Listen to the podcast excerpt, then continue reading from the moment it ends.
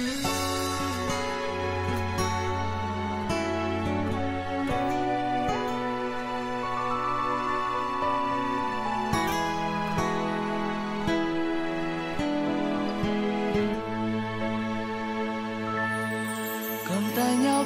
chào quý thính giả đến với chương trình audio Lắng động đêm về của Đại Kỷ Nguyên, phát sóng vào 21 giờ hàng ngày.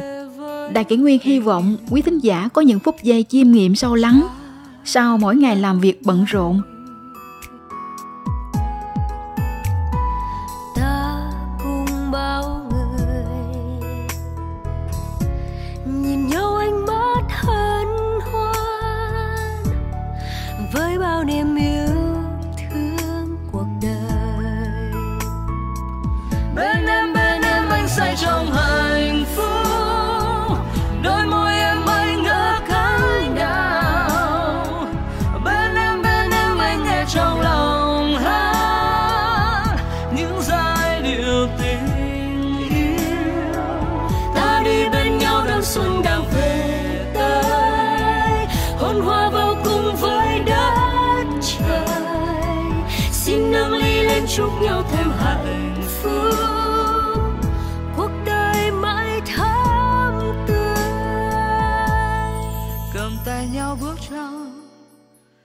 hôm nay chúng tôi xin gửi đến các bạn thính giả câu chuyện tiếng chuông đêm giao thừa thần chung thức tỉnh danh lợi khách kẻ đánh người nghe đều cần một tấm lòng tết có lẽ lắng động và giàu phong vị nhất là đêm 30.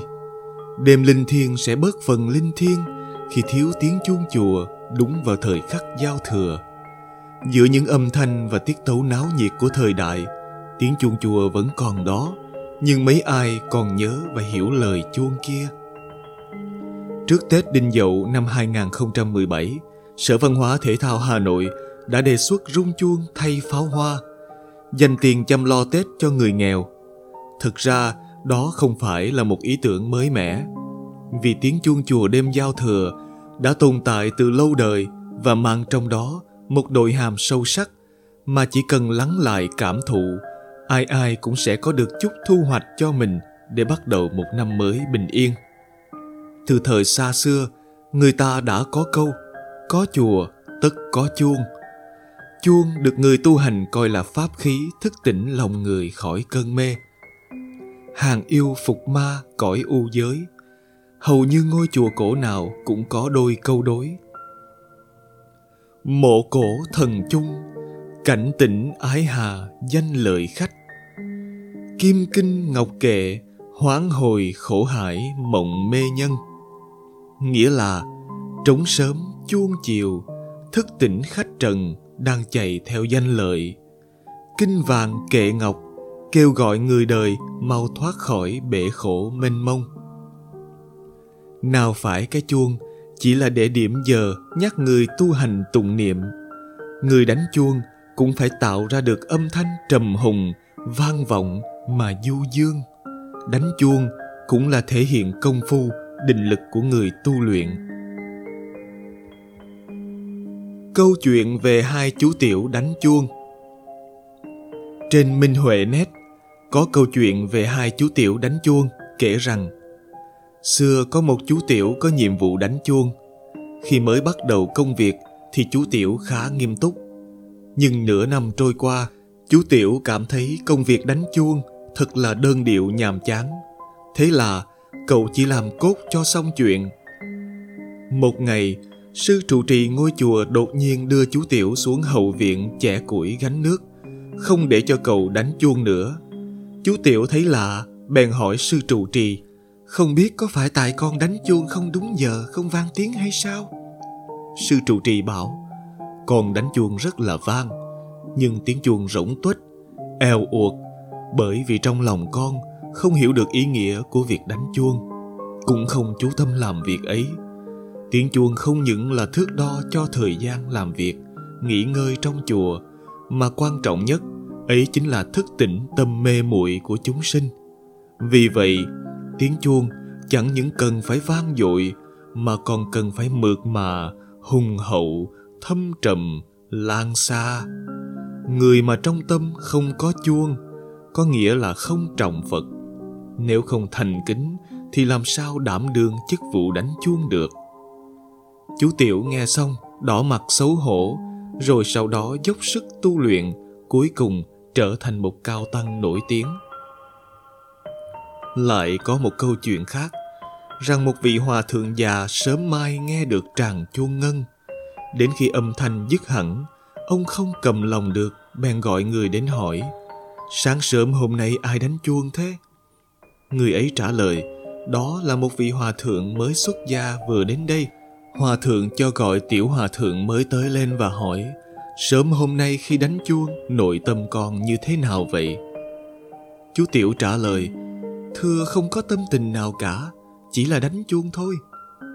Lão hòa thượng hỏi, không phải vậy chứ, trong lúc con đánh chuông, trong lòng nhất định có tâm tư bởi vì ta nghe tiếng chuông hôm nay vô cùng cao quý và vang dội. Đó là thanh âm mà người có thành tâm, thành ý hướng phật mới có thể đánh chuông xuất ra được. Tiểu hòa thượng suy nghĩ rồi nói, kỳ thực con không nghĩ gì khác. Chỉ là khi con chưa xuất gia, cha con thường xuyên nhắc nhở rằng trong lúc đánh chuông thì phải nghĩ rằng chuông cũng chính là phật. Phải thành kính trai giới, kính trọng chuông như kính trọng phật cần dùng tâm tư như nhập định khi thiền định, cùng với tâm thành kính lễ bái mà đánh chuông. Lão hòa thượng nghe xong hết sức vừa ý, nhắc nhở rằng, sau này xử lý chuyện gì con nhất định đừng quên bảo trì một tâm thái giống như khi gõ chuông hôm nay nhé. Quả thật, chẳng những là chuyện đánh chuông, làm việc gì ta cũng cần một tấm chân tình. Cung kính để hoàn thành tốt việc mình cần phải làm có câu rằng, có chí khí hay không thì cứ xem cách nhóm lửa quét sân là rõ.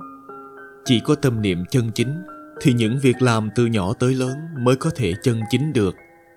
Đối với người tu hành thời xưa, một tiếng chày kình cũng phải dùng tâm cung kính, buông bỏ nhân tâm thì mới ra được âm thanh hay. Thế nên tiếng chuông ấy mới có đủ uy lực để thức tỉnh lòng người say mộng nhắc nhở thế nhân không chấp trước say đắm vào những điều phù phiếm dễ tiêu tan. Tiếng chuông thức tỉnh. Chính vì tiếng chuông có đầy đủ định lực và uy lực, nên người nghe chuông mới thấy tâm thái an nhiên, tĩnh lặng. Cảnh vật xung quanh cũng trở nên trầm mặc, linh thiêng. Tiếng chuông chùa xứ việt vì thế đã từng lan tỏa từ đỉnh chùa, thả vào không gian và thơ văn những tiếng vang cuộn trôi êm đềm những lo toan sầu muộn, thay bằng những lắng động khiến người ta dần tỉnh thức. Thỏ thẻ rừng mai, chim cúng trái lững lờ khe yến, cá nghe kinh. Thoảng bên tai một tiếng chày kình, khách tan hải, giật mình trong giấc mộng. Thơ của chu mạnh trinh nhà thơ quách tấn, một trong bàn thành tứ hữu, nghĩa là bốn người bạn ở thành đồ bằng, bao gồm hàng mạc tử, chế lan viên, yến lan và quách tấn. Đã từng tâm sự, người đến viếng cảnh chùa, lòng không rửa mà trong, thân không cánh mà nhẹ, ngồi tựa bóng cây đón mát, tưởng chừng mình đã xa lánh hẳn cõi trần tục. Nếu không có tiếng chuông lay động thì mộng còn mãi chìm trong bóng mây ráng. Hoặc làm con cò vương, hương bay lờ lững trong hồ sen yên tịnh nhưng tiếng chuông ấy không phải chỉ là đánh thức con người khỏi cảnh thoát tục mênh mang. Khi tâm tỉnh lại, mà chính là để đánh thức con người khỏi cõi mê mà họ đang lăn lộn trong đó không thôi. Nào danh, nào lợi chẳng vững bền, nào tình ái cuồng si, nào những dục vọng mà khi đạt được cũng sẽ tới lúc thấy vô vị, nhạt nhẽo. Đó là cõi mê mà loài người vẫn mãi lặng ngục trong đó, rồi tự chuốc lấy những bi lụy, bất bình. Giữa màn sương mờ ảo phấn hồng thơm hương đó, nghe một tiếng chuông chùa để những vòng lan tỏa vang vọng, gột rửa và đánh thức thiền tính của mình. Lòng sẽ bắt đầu tự hỏi và muốn tìm câu trả lời đời người cuối cùng là để làm gì đây có thơ của Quách Tấn rằng Mây nước nhiễm phong trần, nơi đâu tình cố nhân. Những đêm buồn tỉnh giấc, chùa cũ tiếng chuông ngân. Giờ đây, giữa nhịp sống cuồn cuộn ồn ào, vào phút giây giao thừa linh thiêng, thời khắc vạn vật đất trời giao hòa chuyển đổi, ta có còn đủ tĩnh lặng để nghe được tiếng chuông chùa. Thứ âm thanh tịch mịch như khói trầm nhưng hùng hồn vang vọng như tiếng tuyết lở trên những đỉnh núi hùng vĩ. Cũng cần tâm hồn người nghe đủ thanh tịnh để thấu hiểu. Giữa những tiếng pháo hoa nổ vang trời tiếng chúc tụng rôm rã tiếng nhạc mừng năm mới rộn ràng bạn có nghe thấy tiếng chuông chùa đang vang vọng? Cảm nghĩ hôm nay, tiếng chuông chùa ngàn năm vang vọng và uy lực bởi người đánh dụng hết chân thành, lắng động và ngân vang được trong tâm hồn bởi người nghe cũng quý trọng và cung kính. Thế nên thời xưa, người ta hiểu rằng làm việc gì cũng nên lấy hết sức mình ra, dùng hết công phu mà làm cho tốt chứ không chỉ qua loa cho xong chuyện. Nhưng thời nay, người ta làm việc gì cũng đều nghĩ tới lợi ích mình có được trong đó. Xứng thì mới dụng tâm, còn không thì đại khái là được rồi. Người đi làm công ăn lương vì tiền lương, tiền thưởng. Người nuôi trồng, chăn nuôi vì quay vòng vốn thật nhanh, vì siêu lợi nhuận. Người học sinh đi học vì điểm số và tấm bằng. Ngay cả người làm vợ làm chồng cũng vì hưởng thụ cá nhân mà xa rời thiên chức và trách nhiệm của mình với gia đình, với con cái. Từ việc nhỏ của bản thân đã chẳng muốn làm cho tốt và thành tâm, là chỉ coi trọng hình thức và truy cầu kết quả tốt đẹp hơn người. Giả như trong tâm ai cũng vẫn còn có một tiếng chuông chùa, vang vọng, gột rửa dục vọng và đánh thức nhân tâm. Ai cũng cung kính, chân thành lưu giữ thứ lễ nhạc đầy tính giáo huấn linh thiêng ấy. Ai cũng nghe ra và thấu hiểu tiếng chuông ngàn năm vang vọng. Trăng sáng sau khi trời tạnh mưa, hiên ngoài thoang thoảng gió hương đưa, tiếng chuông ngân ngợi trong đêm vắng. Thử hỏi hồn ai, đã tỉnh chưa? Của sư thầy mật thể.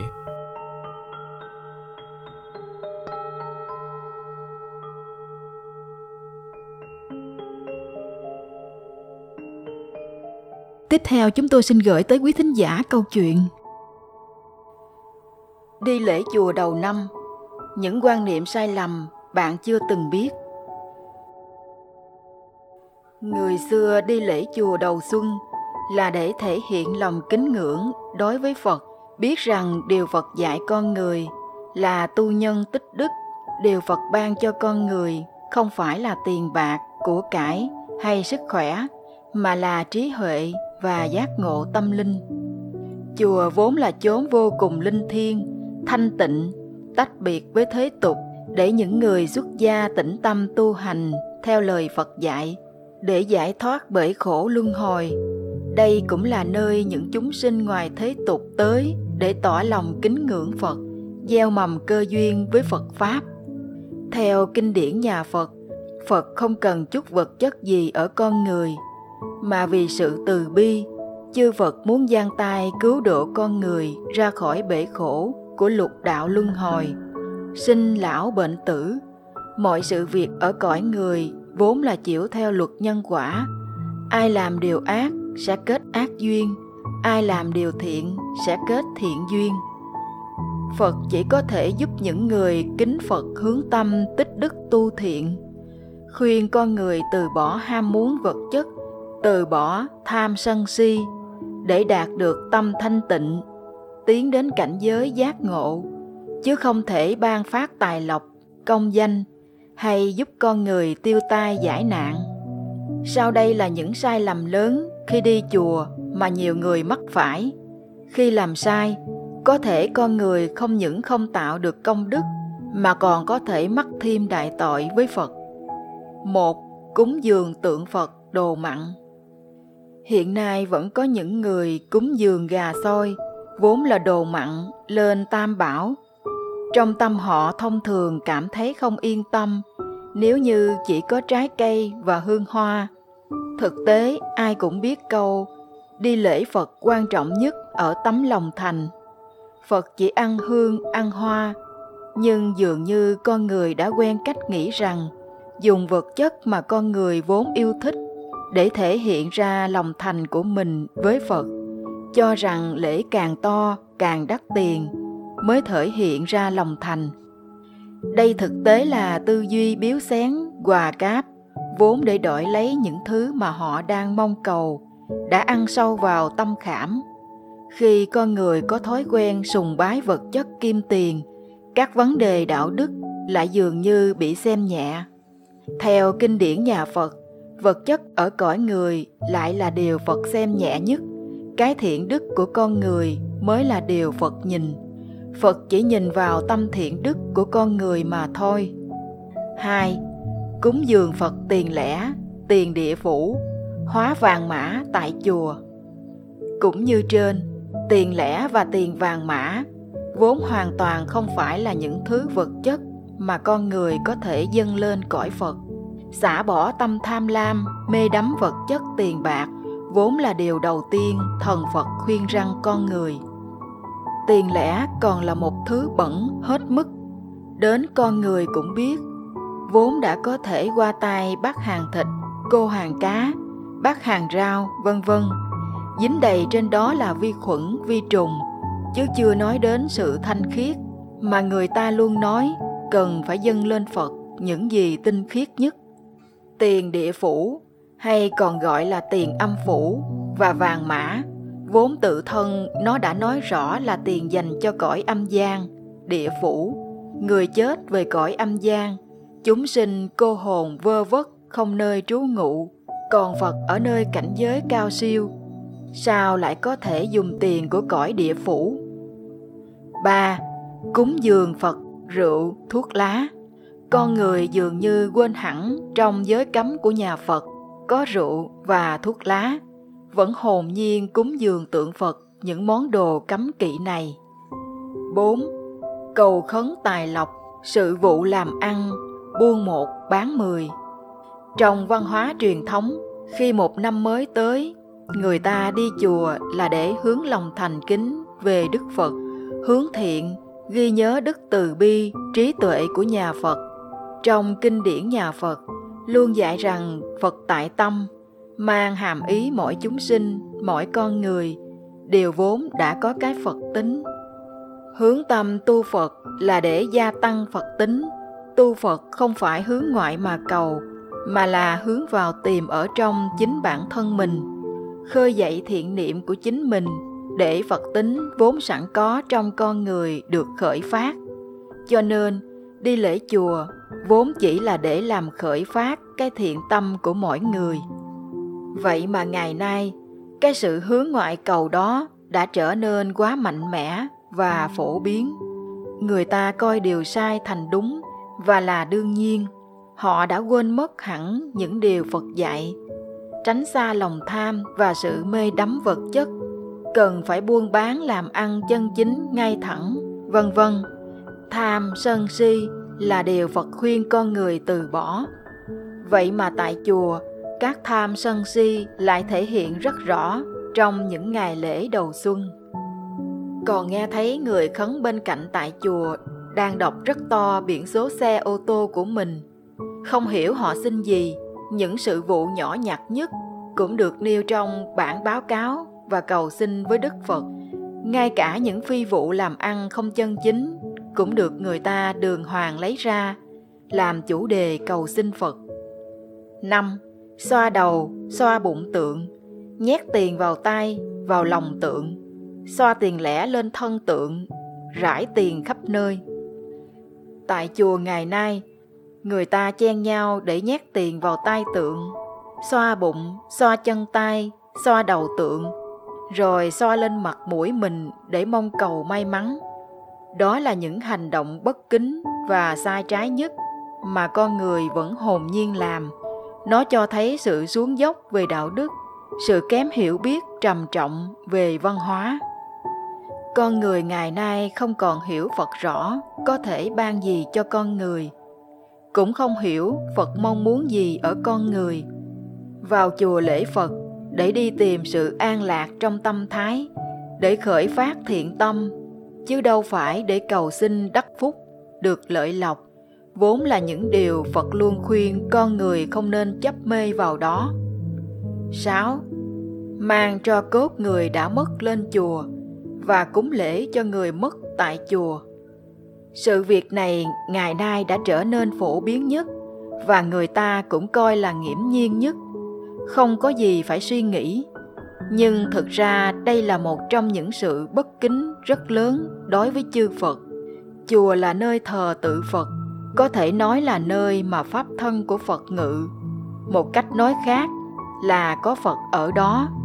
Vậy mà hằng bao nhiêu âm hồn người chết lại có thể ở cùng một nơi, cùng một gian, ngang hàng cách ban Phật có vài bước chân và chen chân rất đông đúc. Con người vốn chỉ là chúng sinh của thần Phật và thần Phật ở nơi cảnh giới rất cao siêu, tới thế gian để giúp con người gìn giữ thiện tâm, độ con người lên cảnh giới giác ngộ làm sao có thể ngự ở ngang hàng với chúng sinh với lý do nương nhờ cửa phật con người đã tự ý sắp đặt để phật phải trông coi và bảo hộ cho người chết. Vậy mà con người không lý trí không hiểu phật cho phép biến ngôi chùa thành giống như nghĩa trang với đầy tro cốt. 7. Đi chùa cầu tình. Hà Nội có một ngôi chùa khá nổi tiếng, chùa Hát. Nơi đó người ta luôn đồn nhau là nơi để cầu tình rất hiệu quả. Và những người tới đây đa số là các bạn trẻ. Trang phục nghiêm túc, lễ lạc đầy mâm, đầy đủ rượu, thuốc lá mặt buồn rười rượi là hình ảnh thường thấy của các bạn trẻ tới đây. Đó là những trường hợp buồn vì tình. Cũng có nhiều trường hợp trong trạng thái vật vã đau khổ, nước mắt, đầy mặt. Đó là những trường hợp thất tình gây ra những tình huống dở khóc dở cười tại chùa. Người ta có thể không quá hiếm khi bắt gặp cảnh này. Một cô gái, mặt lắm lem vì nước mắt, đặt mâm lễ lớn rồi lẩm bẩm khấn. Đột nhiên cô khóc òa lên. Em đã dồn hết tiền đi lễ. Lễ này sẽ thật thiên để anh quay về. Chẳng ai yêu anh hơn em yêu anh đâu. Đừng phụ bạc tình em khi trong trạng thái tinh thần quá đau khổ, các bạn trẻ dường như không kiềm giữ nổi, nên cũng không giữ thể diện được nữa với những người xung quanh như thế. Đứng trước các phật, nhưng người ta lại dường như kêu gào với người yêu cũ của mình. Ta hãy cùng thử ngẫm nghĩ, điều đức phật thích ca mâu ni dạy bảo con người là loại bỏ tham sân si. Tình cảm con người ai cũng biết là duyên số duyên phận. Không cầu cũng đến hết duyên là đi và giữ cũng không được. Lụy vì tình cảm nam nữ chính là cái si mê mờ nhất. Phật bảo chúng ta tránh. Các bạn trẻ đã hiểu điều phật dạy tới đâu mà có thể đem lễ tới cửa phật để thể hiện những cái si như thế. 8. Bán khoán con vào chùa. Hiện nay, có khá nhiều các bậc cha mẹ, ông bà đem con bán khoáng lên chùa, với mong muốn con ăn ngoan, ngủ sâu, nhanh lớn, ít ốm đau, thông minh và gặp nhiều may mắn. Nhiều bà mẹ mang bầu cũng đã lên chùa hỏi về thủ tục bán khoáng, như một thủ tục nhập học vậy. Thông thường có hai hình thức bán khoáng con lên chùa, bán tới năm 13 tuổi hoặc bán vĩnh viễn. Các bạn thử ngẫm nghĩ chư Phật có lẽ nào có hình thức trao đổi mua bán với con người? Chùa liệu có phải nơi có thể diễn ra các hoạt động mua bán? Chính, theo chùa thiên, bỏ chùa làng. Xưa, chùa làng nào dân làng nấy thờ, tức làng nào cũng có chùa. Đó là xuất phát từ việc tín ngưỡng Phật luôn ở bên cạnh, ở khắp nơi, trong nôm gìn giữ cho con người bảo trì được thiện tâm, tin điều thiện tránh điều dữ tích phúc đức kính phật lên chùa là việc để thể hiện kính ngưỡng không với tâm cầu xin tài lộc. Còn nay, nhiều người do tâm lý đám đông, nghe nói chùa nào thiên, chùa nào nổi tiếng, thì nô nức đến dân lễ cầu xin. Điều đó là bởi vì họ tin rằng chùa thiên thì xin gì được nấy, xin được nhiều. Tâm cầu tài lộc quá mạnh mẽ, giống như một cuộc mua bán đổi chác, mặc cả với Phật. Người xưa không có cái tâm phân biệt ấy. Họ tin rằng ở đâu có người thiện đức thì ở đó có Phật. Chùa chỉ là hình thức do con người dựng nên, nên nếu ngay cả sư trong chùa có biểu hiện ham tiền của vật chất, biểu hiện của ham tình sắc, không tuân theo những lời dạy của Phật, thì ở đó chắc chắn không có Phật ngự. Cho dù chùa đó to lớn thế nào, tượng Phật có lộng lẫy, giác vàng, giác bạc ra sao. Ngày nay người ta thấy quá nhiều các trường hợp mà sư tăng cai quản những ngôi chùa thật to lớn, lộng lẫy, giác đầy vàng bạc. Nhưng họ đeo vàng nhẫn đầy thân, đi xe sang, điện thoại đắt tiền, biểu hiện sự ham muốn hưởng thụ tiện nghi vật chất rất mạnh, nói năng hành xử không khác người ngoài thế tục. Vậy họ còn xứng đáng là con của Phật. Nơi chùa họ trong nơm liệu Phật còn muốn ngự không? Người tu hành xuất gia là phải tu xả bỏ những ham muốn thế tục. Vậy họ có phải đang làm trái ngược hẳn với điều Phật dạy? Những ai gặp những ngôi chùa như vậy, chúng ta nên suy ngẫm xem, có rất nhiều người tới chùa cũng thắc mắc trong lòng khi nhìn thấy những sự chướng tai gai mắt trong hành xử của sư tăng trong chùa. Nhưng vì thói quen và thấy chùa to lớn đẹp đẽ nên nghĩ rằng hẳn vẫn còn là tốt đẹp khi cúng Phật ở đó. Song theo như ý kiến của nhiều người tu hành chân chính, những ngôi chùa chẳng hề thanh tịnh sẽ không có Phật ngự, mà thay vào đó chính là quỷ ma hoành hành. Dù thế nào đi nữa, chúng ta là người trần mắt thịt, không thể tránh khỏi đâu đó mắc sai lầm. Người đáng sợ nhất có lẽ không phải người mắc sai lầm, bởi vì Phật là từ bi, vốn không trách tội con người, mà kẻ đáng sợ nhất có lẽ là kẻ vô thần, không tin vào sự tồn tại của thần Phật, nên khi không ai nhìn thấy thì điều xấu ác nào cũng dám làm. Họ đã không còn sự tôn kính thần Phật để tự gìn giữ câu thúc đạo đức nữa.